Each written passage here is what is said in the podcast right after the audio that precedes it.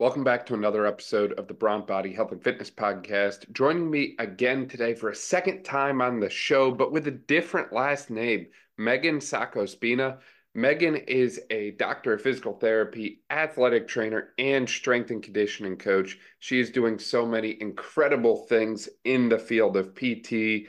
Today, Meghan and I are going to be discussing injury and movement and the language that we use around it and how we approach it and so much more we kind of put the traditional PT model on the back burner and kind of propose some new things that we think would benefit people more. So, you know, this might come as a surprise to you, but we are not big fans of hot pack ultrasound massage and, you know, 50 minute passive treatment session.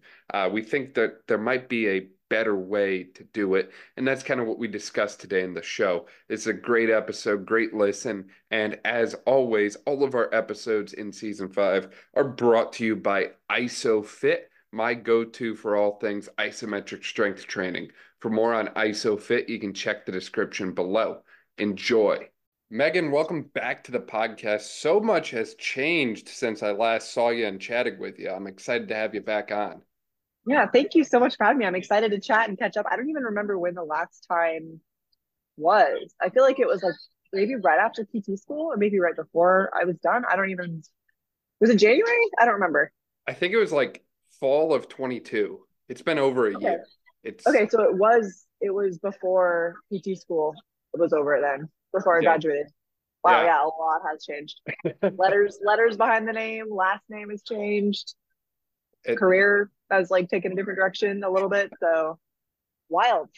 It's amazing how much can change in a year. But for people yeah. who maybe haven't kept up to date with you, or maybe they don't follow you on Instagram, which is a huge mistake on their part, would you mind filling them in a little bit about all the amazing things that you do day after day? Thank you very much. Talking me up a little too high, I think there. But um, yeah, so my name is Meghan, Meghan Sak-Ocbina. I am a doctor of physical therapy and a strength and conditioning coach. Um, I primarily work with people virtually, uh, which was not my original plan when I went back to PT school. Um, previously, I had become an athletic trainer, um, which was my master's degree, and then decided to go back to school, wanted to be a PT. Uh, and during school, I started doing um, like started. I was a strength conditioning coach already as well, so I started doing some like a little bit of like online programming coaching, um, just to kind of you know pay some bills on my own because school is very expensive. Uh, and while I was doing that, I was sort of, you know, just growing my social media. Um, Instagram is primarily what I use. And then, um, you know, graduated PT school, took a job with the last company that I had had my rotation with. And then just my online coaching just sort of exploded like earlier on this year in 2023. So um, decided to go off on my own completely and do primarily online coaching and started a cash practice in person. Um, that was actually my original goal um, was to have like a cash, like out of network practice physical therapy in person, purely in person. Um, that was my original goal when I went back to school. And then, you know, the whole online thing just sort of that opportunity popped up and it just made sense um, because I'm I'm very comfortable with like the online world um, just because I've had a little bit of experience in it. I'm obviously learning as I go, like we all are, but um, yeah, so that's that's what I'm doing right now it's amazing to see what you've built and all that you are doing, Meghan. And it's one of those things, by definition, you're a physical therapist, but in a lot of ways, you're kind of taking that and making it your own. You know, not a whole lot of PTs are working primarily with individuals virtually or online, but you mm-hmm. are. I'm assuming that you work with some individuals online, or maybe they're seeking you out because they have an injury, or maybe they've had an injury in the past and they're struggling to come back from that? Yeah. So with the online thing, obviously, you know, we can't call it quote unquote physical therapy because I'm not licensed everywhere that people exist. And some of my clients aren't even in the United States. Um, but primarily the people that, you know, want to work with me. And I know other, plenty of other coaches actually that are doing the same thing just because I'm like in that world. So it's, you know, I meet other people that are doing it. Um, so yeah, usually there are people who either are you know feel like they've been kind of just re-sidelined by the same injury over and over and like traditional tr- that traditional model pt hasn't really helped them um, or maybe the, you know they don't even have an injury they're just trying to like get stronger and like want to understand a little bit more from like a deeper level um, and so that I would say that's the majority of my clients. I work with a lot of women postpartum as well that are, you know, trying to like rebuild uh, uh, their body essentially after after all that it's gone through with pregnancy. Um, those are some of my favorite clients to work with, honestly, because I feel like our system really fails women when it comes to you know most things, but especially postpartum. I think it's you know we're definitely lacking in that area. So yeah, it's it's been really great and it's cool to be able to reach people, you know, from across the globe, honestly. Um, obviously there's limitations with online as well. And, you know, there's there's always that to be said. So sometimes if someone's not appropriate for virtual and they would just benefit more from in person. I know people all over the place. Um, and if I don't know someone, someone else that I respect um, and think highly of, to know someone that can refer to that person's area. So that's what's cool about the online space is like you know the six degrees of the six degrees of separation really starts to starts to come into play um, and you can really just you can help people a lot easier i think yeah definitely definitely i love that point you know it's it's hard to believe that a traditional pt model that sees three plus patients an hour and features a heavy use of modalities hot packs cold packs and some basic stretching and table exercises it's hard to believe that that would fail people and I know to you know re-injure or things flare up. Um, I can't imagine. Um, yeah, yeah, right. it's it's one of those things. I see that far commonly, far too common myself. And it's weird seeing people who have been in PT for four, five, six months, and there's no progression. Um, so I think this is an area where the industry as a whole could do better. But until that happens, I feel like this is a prime spot for someone like you who has that knowledge, but someone's not really in a quote unquote traditional PT setting, right? This is not an acute injury. This is something that's happened a long time ago. They need to get training and loading heavier uh, to actually get a handle on it. But they don't know how. And unfortunately, the majority of clinicians don't know how to equip that patient to do so. Yeah, they don't. And this the worst part is like I feel like a lot of people don't even really understand what PT is. Sometimes because they've been to a PT and the PT sucked. Other times just because like we don't like if you've never even been to PT, you just think it is like just like stretches or like they, you know, the PT stretches you all day or whatever, makes you feel better. It's like massage, you know, and it's not like that. PTs are coaches. Like literally, we are coaches with doctorates who teach people how to move which you know movement could fix so many of our problems like not only like the physical like musculoskeletal problems but like the you know diseases the chronic diseases that we all suffered with like as a country like diabetes you know heart disease things like that like exercise is the solution. So i think i i hope that things are going to change and that you know people's eyes are going to be opened as to like what the benefits of just movement and like having the accessibility to like a physical therapist even online um in more of like a cons- consultative consultatory consultative what's the word? Consultation uh, yeah, setting? yes. um i think that that is is going to be pretty pivotal um for the physical therapy industry at least because i mean just with how you know insurance really runs the show for most physical therapy practices and people are they're forced to see that many people an hour because they don't get any money from their from their patients. You know and you're like have a family to feed like you're kind of just stuck in this weird um sort of no one wins at once and the patients are all being seen at once and then no one wins. Yeah. you know? no, insurance right. company. They win. You're absolutely right. No one wins in that model and injuries which should have gotten handled and addressed early on suddenly become something that plagues someone for a long period of time and instead yeah. of just occurring you know acutely and we get it better and we teach someone how to go back to what they want to do uh, while keeping that tissue injury in mind uh, it instead causes this like downward spiral of just reflare up over and over and over again and it's very difficult to get people to break that cycle. I mean when i hear injury at least for my own standard and definition it essentially boils down to the fact that the load put on a tissue exceeded its uh, capability or capacity to absorb or you know take that load for lack of a better way to put it. Um, do you see the similar cycle of just downward spiral effect from injury and i mean what do you think really causes the injury to occur in the first place? And what else should people know about injuries that they're facing? Yeah no i couldn't have said it better myself. Like an injury is comes when a tissue is, I say asked or demand it is demanded to be doing something that it's not prepared to do, whether that is, you know, acutely, like maybe you pivot like weird once on the field and your ACL, you know, tears or whatever. Um, or, you know, maybe you just don't move very well or you have poor mobility and you're doing bench press for a long time and your shoulder eventually starts to hurt. Um, and there's no like pinpoint time when it happens, but it's just that you were demanding more of the tissue than what it was supposed to be doing. Um, and then I think the issue is that a lot of the times the solution is to, you know, rest, like let it let it calm down, which obviously don't use the area, it's not gonna hurt, right? So you might think that it's better. Um, and there are times for sure, there are times when rest is necessary, you know, like a fracture or like post-operative, those kinds of things when you need like you need time to like let that tissue just sort of um heal acutely.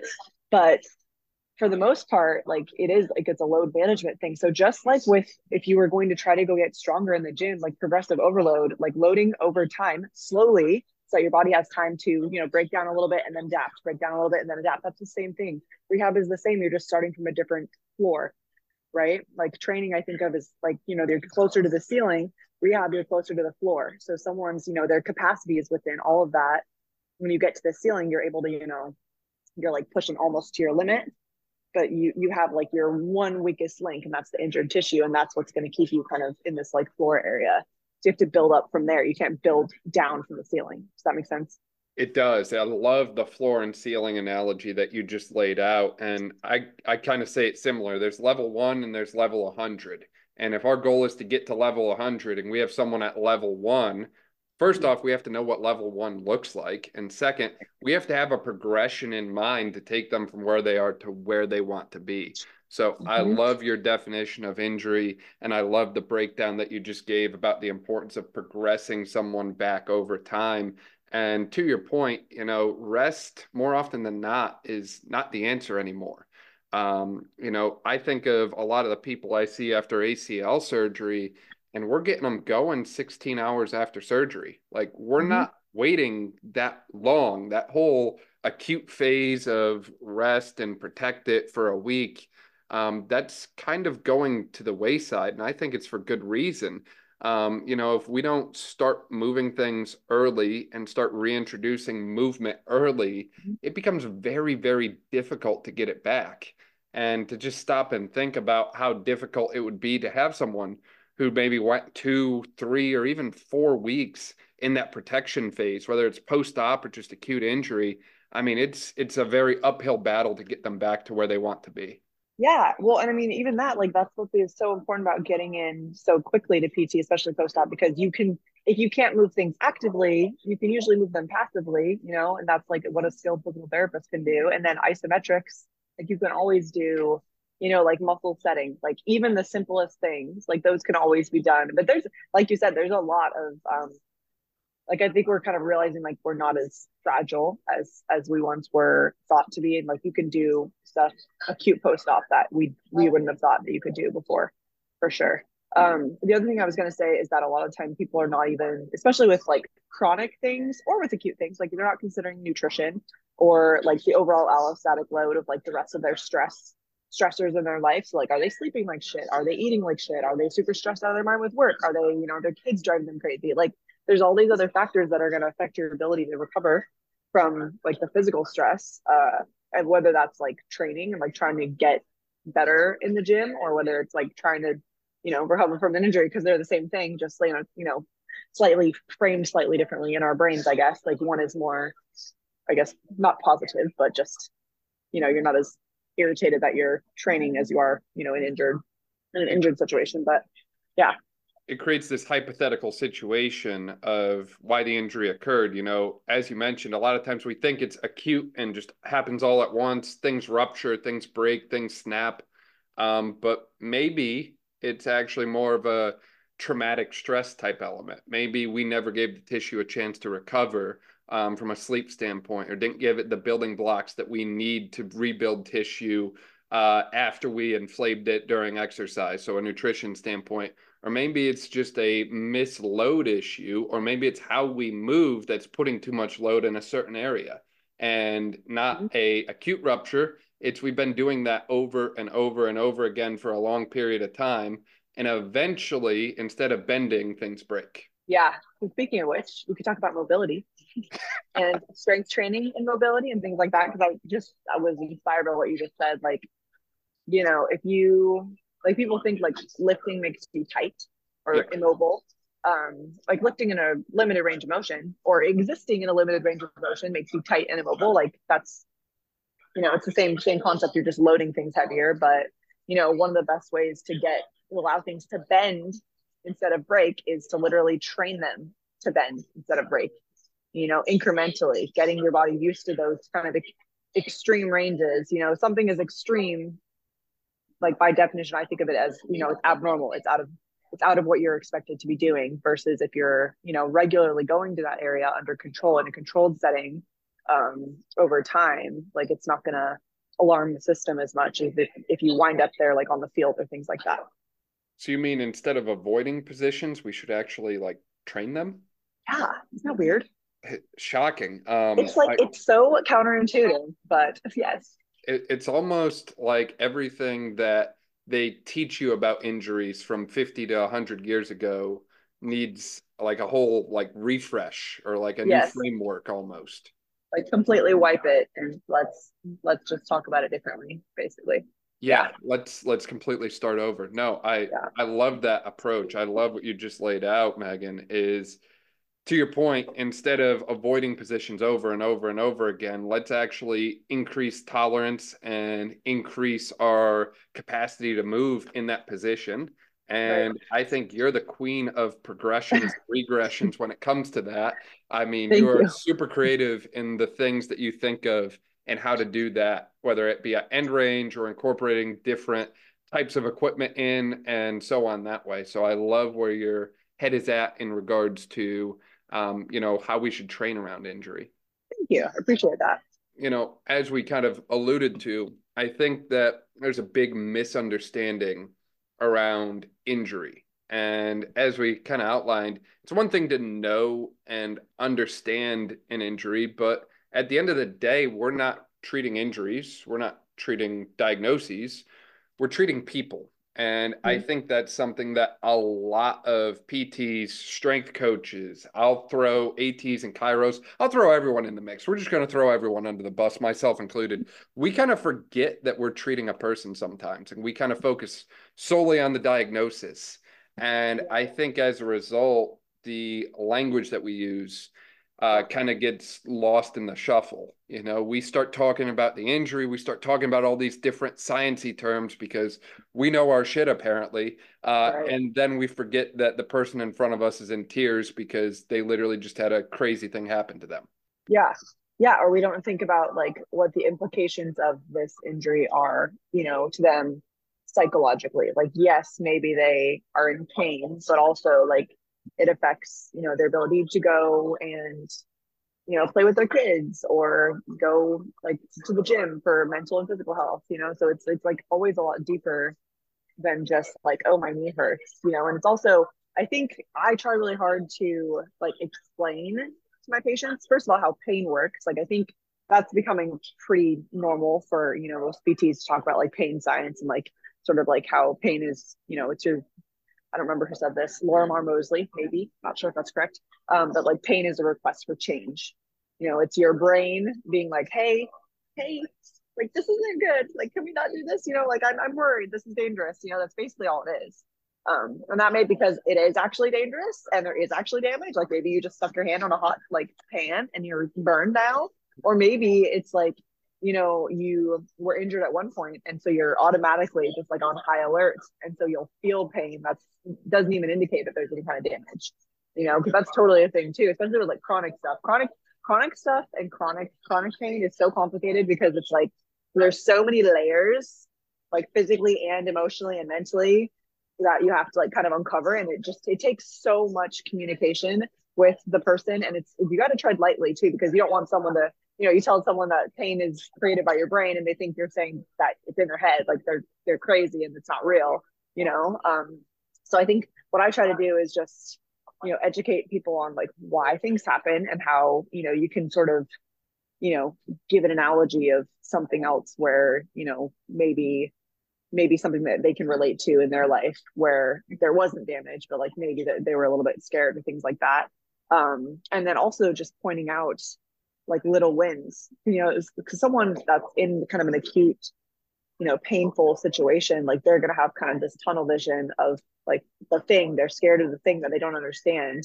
Whereas like if you can take them in a session, someone that's had back pain for six months, take them in one session and have them be able to like deadlift something off the floor with zero pain like that's that's a huge win you know? And that's like hey an indication like there is a little bit of a glimmer of hope you know that we can we can work this up to, to a better tolerance um and that's like honestly my favorite part of the job is being able to like give someone that like that autonomy of their own body again because i think a lot of the time people that are especially people that are in pain for a long time they're they're scared. Like they're literally scared in their home their house their body.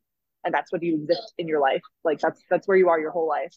You know and if you don't feel safe there like that's going to have such so many downstream effects yeah definitely definitely you know when you say it that way it sounds like to a certain extent your job involves being a teacher because you're yeah. educating your patients so much on what they do and i think that is so missed i think the mm-hmm. person in front of you needs to understand what is going on as you mentioned, yeah. they might be scared, they might be uneasy. And if they don't know what's going on, that's probably going to add insult to injury. And yeah. it's crazy how many people forget to explain this part. Um, I can't tell you how many times I've worked with someone who, you know, comes to me and they've done PT two, three, four months elsewhere. And I go, what are they treating you for? And they go, well, my knee hurts. I go, what, what, what, do, what do you mean? Are we treating like a patellofemoral thing? Are we treating like a movement based thing? Like, what exactly are we working with here? And they, they don't even know what they're working with. So, how can you feel comfortable going, you know, weeks, weeks, months, um, paying good money at that for something when you don't even know what's going on? So, I think that yeah. the education piece is huge and as you mentioned, um, I think that ultimately it seems like you're focused on giving the control back to the patient. You know, you're not trying to run the show, you're trying to give the person in front of you the tools that they need to succeed. It's like when you're hurt, the locus of control is completely ripped from you.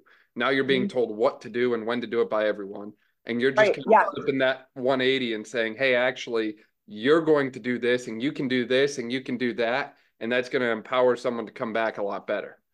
Yeah, yeah. Well, even like the, the PTs or not even PTs, like clinicians that'll tell a patient like, oh, like your SI joints out, or oh my god, it's just it's just like okay, that's that is obviously not something that someone can fix themselves if that was actually a real thing, which it's not. Um, but that like creates this like, oh, I need to go see you anytime this happens. Like it literally gives them like you're just feeding people fish. You're not teaching them how to fish. And I feel like you know you can help people for so much longer, and you're going to get such better results that are more long term if you're able to like, you know, explain to them why like out like your SI joint out is not really like it feels it can feel that way, you know, and sometimes it's just semantics. Um, but I think like we just need to be very careful because we are the ones with the like we're the highly educated people that are supposed to be teaching the people who do not have the doctorate in movement about their bodies. And if you can't teach something like you don't actually understand it you know? And if you're telling someone something that's going to not like enable them or empower them at all like like why what are you even doing? Like why did you want to be in this profession if you're not actually helping people at all yeah the model is based on dependency and we mm-hmm. want people to depend on us when yeah. in reality someone like you is more like just out here trying to create strong independent people day after day like i would love to go in and not have any patients to treat because no one needs me and everyone is independent and knows how to tackle things on their own like that would be a great day for me unfortunately that's not reality but that's what we're trying to get to i think is we need to break this model of dependency as you mentioned, it starts by teaching the person in front of you. And you mentioned that you educate them a lot on what I'll call like the background or textbook stuff, the pain science, why um, they have what they have right now, whether that's pain or a movement deficit. And then obviously you teach them what they're going to do about it. But or what you're going to do about it and help them do about it. But goes more than that. It's not just understanding, it's actually doing. And I think this is an area where you really shine is your ability to coach and cue movement. So how do you go about teaching someone exercise and movement? Um, because there's there's a varying level of individuals out there. Some some have you know exercised their entire life, and others have never stepped foot in a gym. Right? Yeah, it's like my favorite thing ever, honestly. yeah, I mean, I just think it is. This is gonna sound maybe bad, but like I kind of think of us as like puppeteers, you know, and our patients are puppets, but like not in the sense that like we we're gonna control them forever, but just like kind of like we can like you know give them the external cues that are necessary to get them to do what they need to be doing with their body, you know, because I mean some people, especially with with pain or with people that just aren't good movers, or maybe they have like you know they were taught how to squat by someone who didn't know how to teach how to do a squat and then for you know 20 years they're squatting with their shins perpendicular to the ground which is obviously not a squat that's a hinge but anyway um but uh like just being able to like give them give them something to focus on like external cues that can allow them to they're not like overthinking the movement you know because if you give them like you know if you're trying to teach something complex like a deadlift and you're you know, telling them all the different things that they need to be thinking about at once, like it's their head's gonna explode, right? Whereas if you can just kind of like piece it together, or maybe like start with a a variation that kind of takes care of a couple of the cues just because of the position that you wind up in, like a front loaded, like good morning, that kind of thing. That's a really good one for like teaching a good like stack. Um, but yeah, I mean, and there's it's always like there's no perfect algorithm with a human body. Like I tell people all the time, like I wish I wish you were like a car and I could just like look under the hood and be like, oh yeah, so this is like I I don't know cars at all, but I'm assuming it's a little bit more straightforward because you're like, okay, well this isn't working. So and if this isn't working, then you gotta go to this, you know, and it's sort of like that with the human body, but there's so many more layers of complexity because you have like the mental aspect and their experience like you know both their like you know fearful experiences but also just like what sports background do they have or like what movement background do they have um and there's there's just always it's there's never like a perfect like algorithm for it and which makes it like so so frustrating sometimes but also so rewarding because when you can like finally hit home with someone you know it's pretty cool especially when you can get like really really big results in like you know an hour um which obviously they're not going to be long lasting you know you got to make those like little deposits every day but it's just cool to be able to give someone back something that they thought they would never have again. So exactly, yeah. exactly. And yeah. as you mentioned, there's not really one right way to coach and train movement. And yeah. to the list of variables that you mentioned earlier, I'll throw in the difference in how people are built, right? Like everyone's yes. structurally yes. so different. I'm just thinking of these two guys that I worked with before one was easily six two ish, mm-hmm. and mm-hmm. the other one was like five seven. So naturally, they squat very, very differently. They hinge very differently, and they're mm-hmm. naturally mm-hmm. strong at different exercises.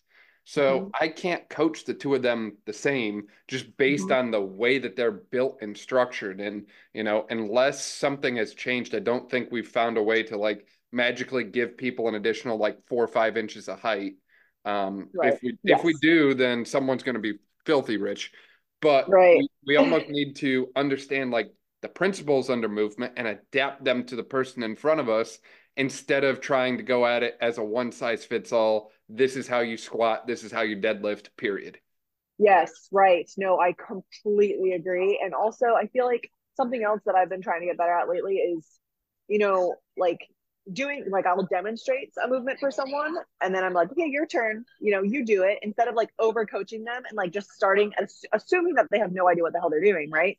You want to see what their strategy is that you can like be like be like, okay, well, how much am I gonna have to cue? Plus, like, you know, does it hurt? How does it feel? Like why, you know, is it is it bothering you? If it doesn't bother you, you know, there's a lot of different ways that you can accomplish the same same movement. There's not like one perfect way. Like, you know, you don't have to squat with your legs really narrow. You don't have to squat with your legs really wide. You can, you know, different, different like deadlifting like form, you know, like if you were always lifting with a flex back, that's fine. Lift with a flex back. If you're always lifting with a neutral back and then sometimes you flex, that's not ideal. Um, just because you know you adapt to load over time and you adapt to things over time and you're not prepared for that, kind of like what we were talking about earlier. But there's so many different ways to skin a cat, and like the whole point of like all of this is that your body is our bodies are so adaptive you know like whatever you're doing day in and day out that's that's what they adapt to so you know someone's movement strategy isn't necessarily wrong just because it doesn't look like someone else's you know um so i try to just be you know i think sometimes people go into pt and they feel they leave and they feel like oh my god i'm a shit show. Like i'm a mess. Like they feel they feel worse. You shouldn't feel worse. You should feel like you have hope basically. Hope and empowerment.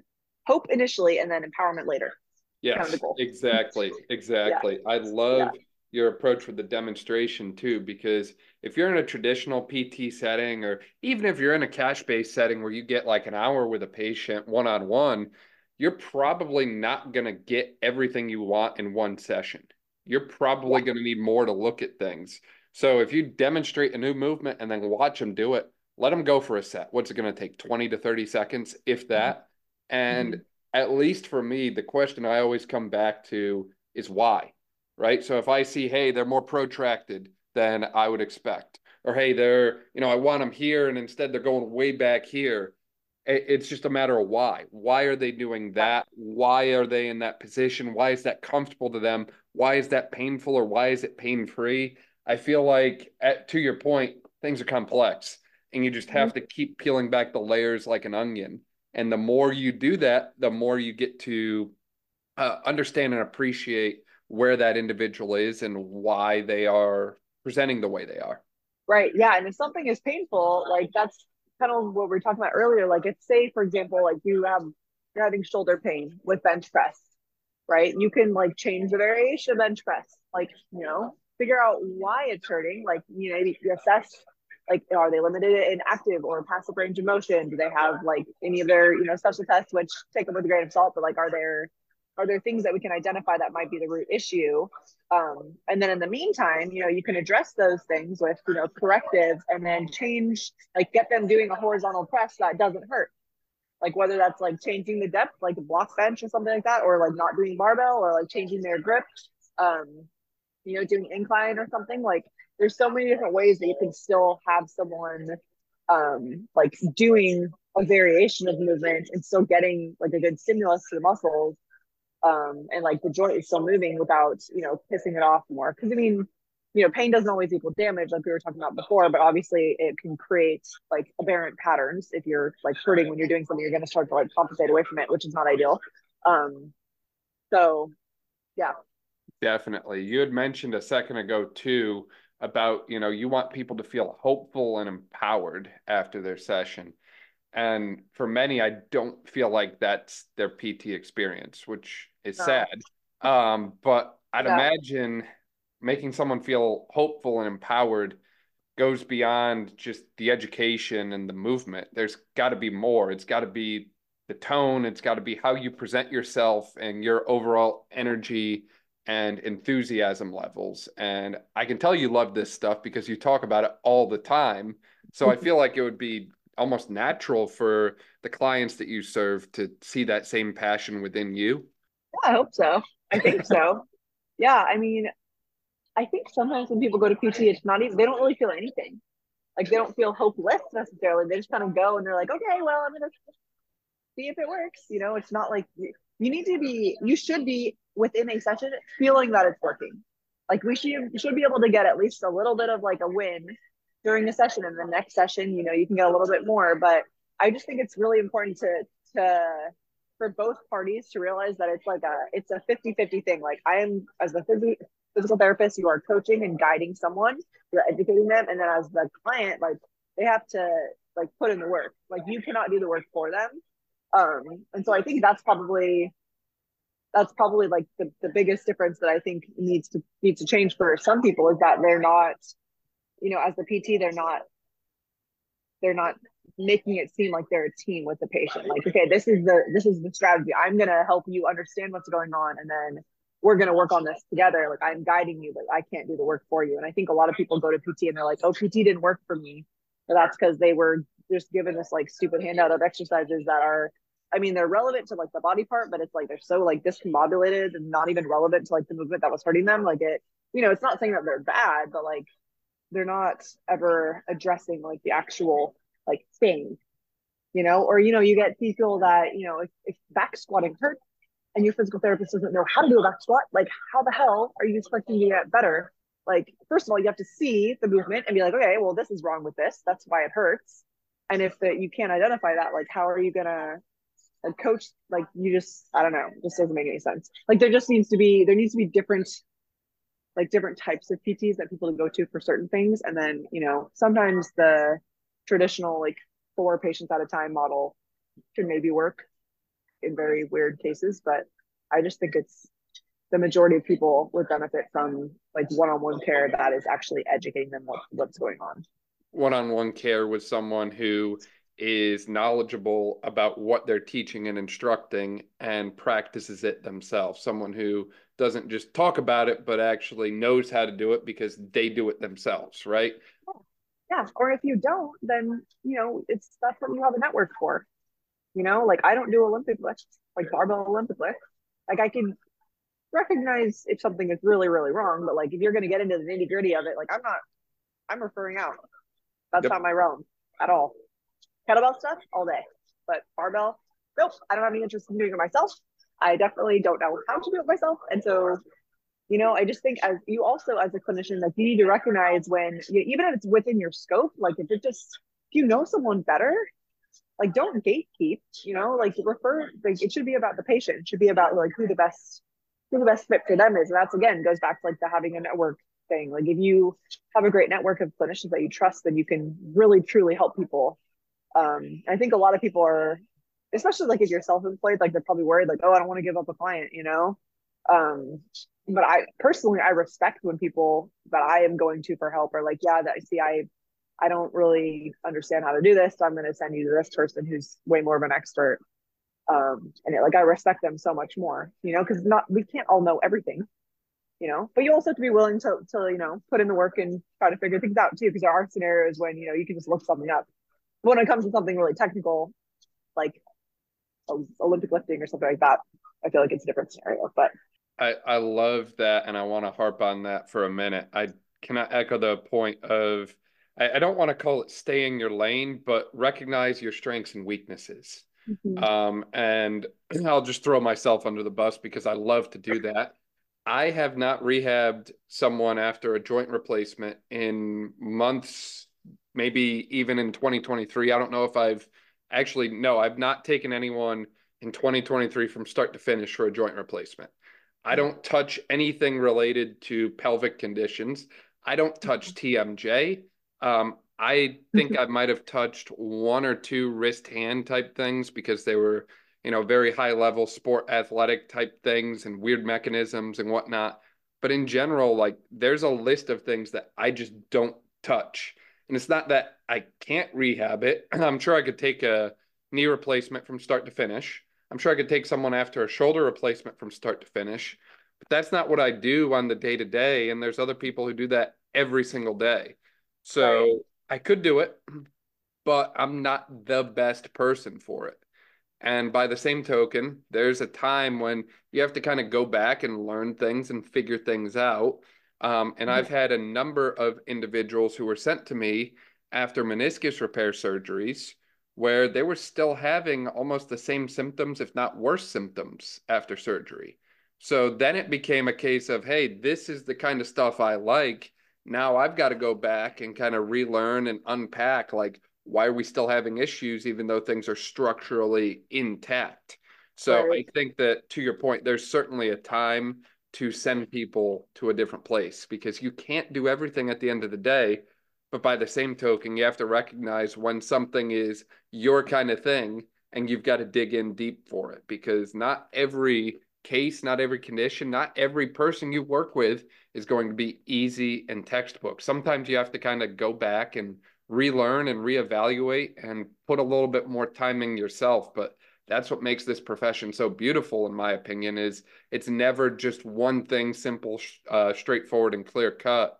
There's always some kind of curveball that comes in. Yeah, yeah, for sure. Well, I think also it's it's it's such a tricky subject because, like, yes, I'm the same with like the wrist and hand or like TMJ. Uh, like pelvic, I'm more comfortable teaching or um, working with, but like you know anything like below the elbow, I'm just like, eh, no, I don't want to Like send it to an OT, you know. But at the same time, like the whole body is connected, obviously. And so if you think about it, like we need to, you know, maybe maybe you're having elbow pain in push-ups because of your wrist, or you know, it's everything is like the whole kinetic chain is obviously involved in everything. So in some ways, I'm like, yeah, refer out for things, areas of the body that you're not interested in working with or that you're not very confident in working with. But on the other hand, you know, maybe maybe it's just a a little bit of an imposter syndrome thing, but also just, you know, you have to be able to like think outside the box and be like, okay, well, this is very related to, you know, if you have TMJ problems, it's very connected to neck problems, you know, which is connected to shoulder problems. So, you know, just digging a little bit deeper and, you know, as long as we know more than our patients, then we can usually help people. But yeah. yeah. So obviously, you know, I just kind of said the opposite of what I said before, but it's just interesting because I'm always like preaching how the body's all connected, and it obviously is. But you know, there's just it's like a black, you know, you think of like certain body parts as like black boxes that you're like, oh, I don't know how that works.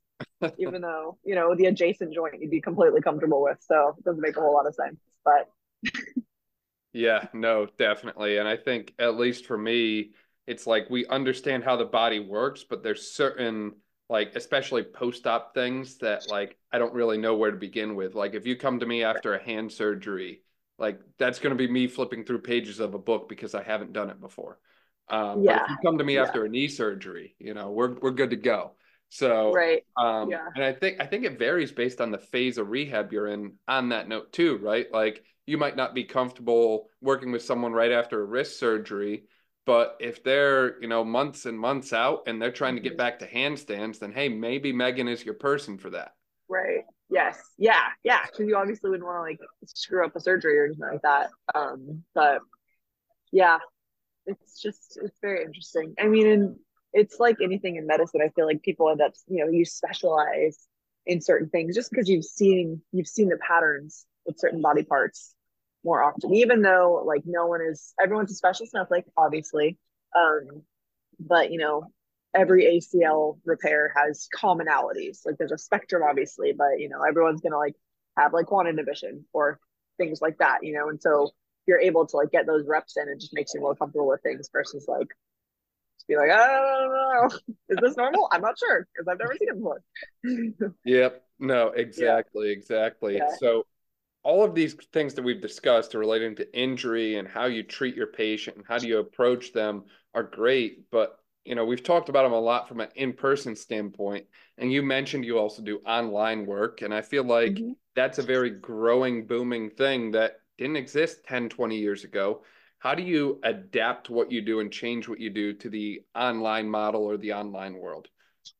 Yeah. So um, a lot, most of the people that I work with online are not like acutely injured. Um, maybe they have like a, a niggle that's kind of bothered them for a while, but it's typically not like I just did this, like I need a PT, you know? So that's just that as a disclaimer. However, sometimes my long term like performance clients do get injured, like unrelated to our training while we're training and then you know we modify their their training but essentially how things work virtually for me is you know we'll do the initial just figure, making sure that we're a good fit for each other um and typically people you know they're looking for someone to coach them but also someone that has a background and understanding of how to like modify things according to like limitations or pain and then also just like a way to progress out of it.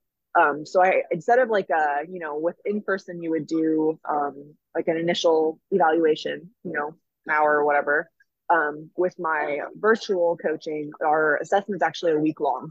So it's almost like as if it was the first week of training um, but it's designed to be it's pretty um, like standardized but then you know someone is struggling with something specific i'll add in like a different test but you know we're just gonna we're testing like you know the barbell movements or like you know certain uh the like the big global body movements as well as like active range of motion um just to kind of see see like where their limitations might be and then also i'll have their subjective obviously. So it's sort of this like puzzle. And then from that that week long assessment where they kind of like tell me how things are feeling i can also see like on video that they send to me like what might be going on.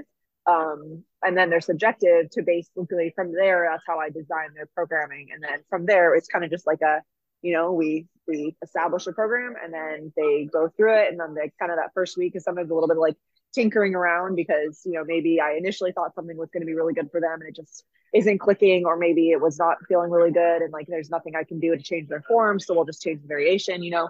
It's always like a little bit of like touch and go at the at the start but that's what's great about it is because if you have like your that's what's nice about being able to like have a you know it's like almost like an HEP like the homework that you're given at physical therapy but instead of like okay do your homework and then hopefully you do it correctly. I'm not going to know because I'm not going to be with you. Um, they can actually like send a video and I can tell them like, hey, fix this. I'll send them a video back a lot of the time and then be like, no, this is what you're doing. Try it this way or whatever. Um, and that way you're kind of just like continuously talking. Like it's not like 24 seven, obviously. Um, but that's what's kind of nice about it is that, you know, you can see bigger changes because you're manipulating more of their training and you're touching, touching with them like multiple times a week versus just like seeing them once a week and then not for another week or or whatever. Um, and then you know who knows what else they're doing for their exercise. If you're their their strength coach and you're you're training them for everything like sometimes people don't realize like maybe something that they're doing is erasing every benefit they've had from their pt because they don't understand that it's they don't understand the relationship versus if you're controlling everything in their training you can really like modify things um, and start to see results. So yeah, that's what I think is really cool about it. Um, and I also I do have like I do also do live sessions with people virtually. You know, obviously with time does it can get a little bit sticky, but if that's ever necessary, like we'll do like a an actual session where I'm like live coaching them through things. Because if they just some people will do that with new blocks, um, like new training blocks, just because they they really want to be able to like get that live feedback. Um, but for the most part, like that asynchronous really works for a lot of people you know? And i mean you have to be has to be the type of person that's that's willing to like do the work. Um so it doesn't it wouldn't work for like everyone but i don't think the people who aren't willing to do the work wouldn't even like seek out my coaching. So usually wind up with really awesome clients. It's been really fun. Um i never would have imagined i'd be doing this ever no. but yeah i guess I, I mean i was setting myself up during school but i didn't realize i was so yeah, yeah, and you've yeah. absolutely crushed the game with your online programs and just the overall impact you're having on the fitness therapy rehab community in general, Meghan. And I mm-hmm. love the approach that you use to an asynchronous type of uh, training. First off, the week long assessment is amazing. Like that that needs snaps, that needs all the praise in the world because as we mentioned earlier, you can't get everything in one session. Um, I it's become a pet peeve of mine. There's a lot of individuals out there who basically use their eval as like a sales pitch, and I don't think you should really have to sell yourself to anyone. Um, I think people are going to want to come and work with you if you do a great job and you over deliver and you know a week long assessment is completely unheard of so the fact that you actually take the time to look into these things and then build a program off of them instead of just looking at them and then saying, yeah, you need strength and conditioning, but not actually individualizing it to them. Uh, that's incredibly powerful and impactful. And taking it a step further, the way you incorporate the videos is absolute genius.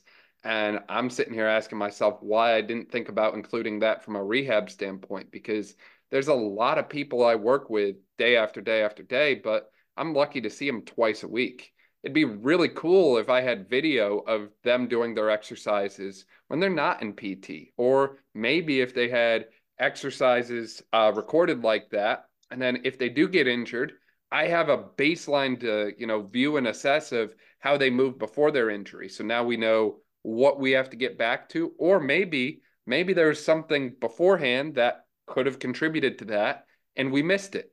People make mistakes well now we can kind of go back and review and kind of dig in a little bit deeper. And the more information like that you have the more effective you're going to be as opposed to just kind of guessing at things.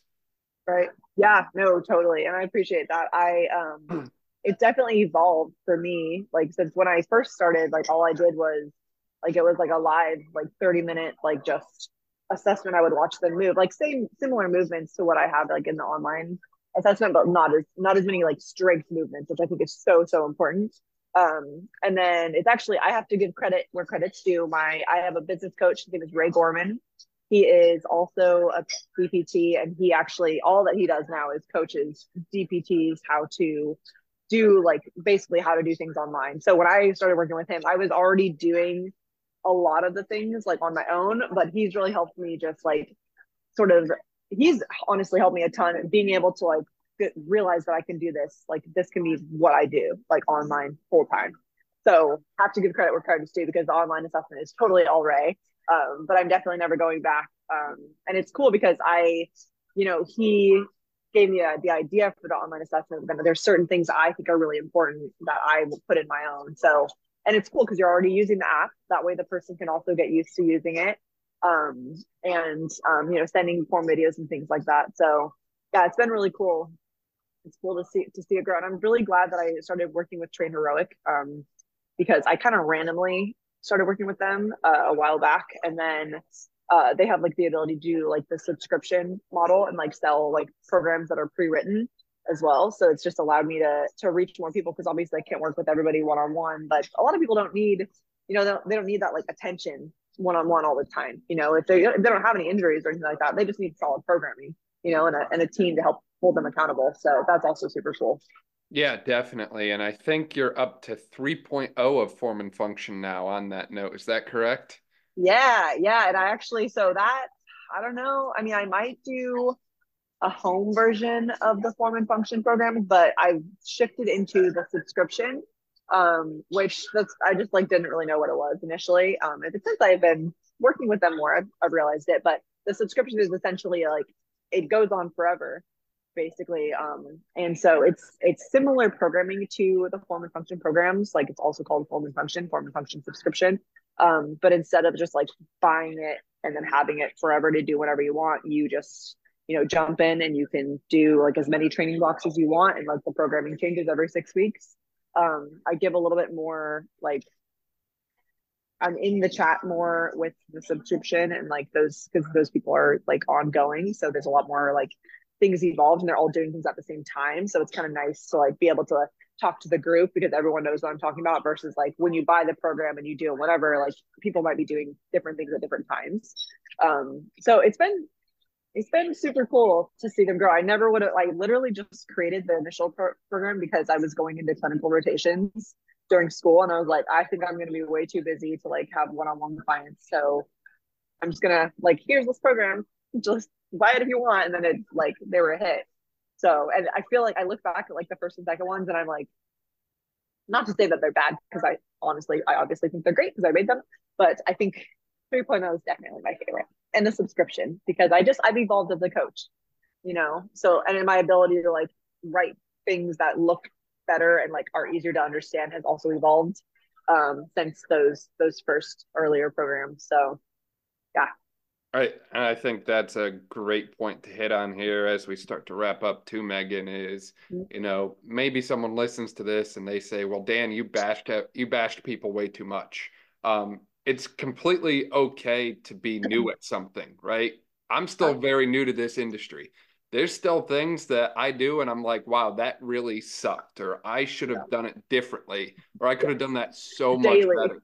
It is okay to find yourself there but it's not okay to stay there. So if you realize there's something wrong and it's very easy to point that out in others, sometimes it's a little more difficult to look in the mirror and point it out within yourself. But if you recognize that there's a fault, do things that make it better or change it or you know improve yourself so that it doesn't happen again you know allow yourself to suck for 5 minutes a day and yeah. then you can learn you can improve you can be better and when you get to version 3.0 instead of 1.0, you're like, wow, I actually, I, I love this. You know, one mm-hmm. was great, but 3.0 is like a whole new world. Right. Yes. Yeah. I mean, if we're not learning, that's why I think, I don't know, just the the number of people that you're able to work with, they every every single client teaches me something.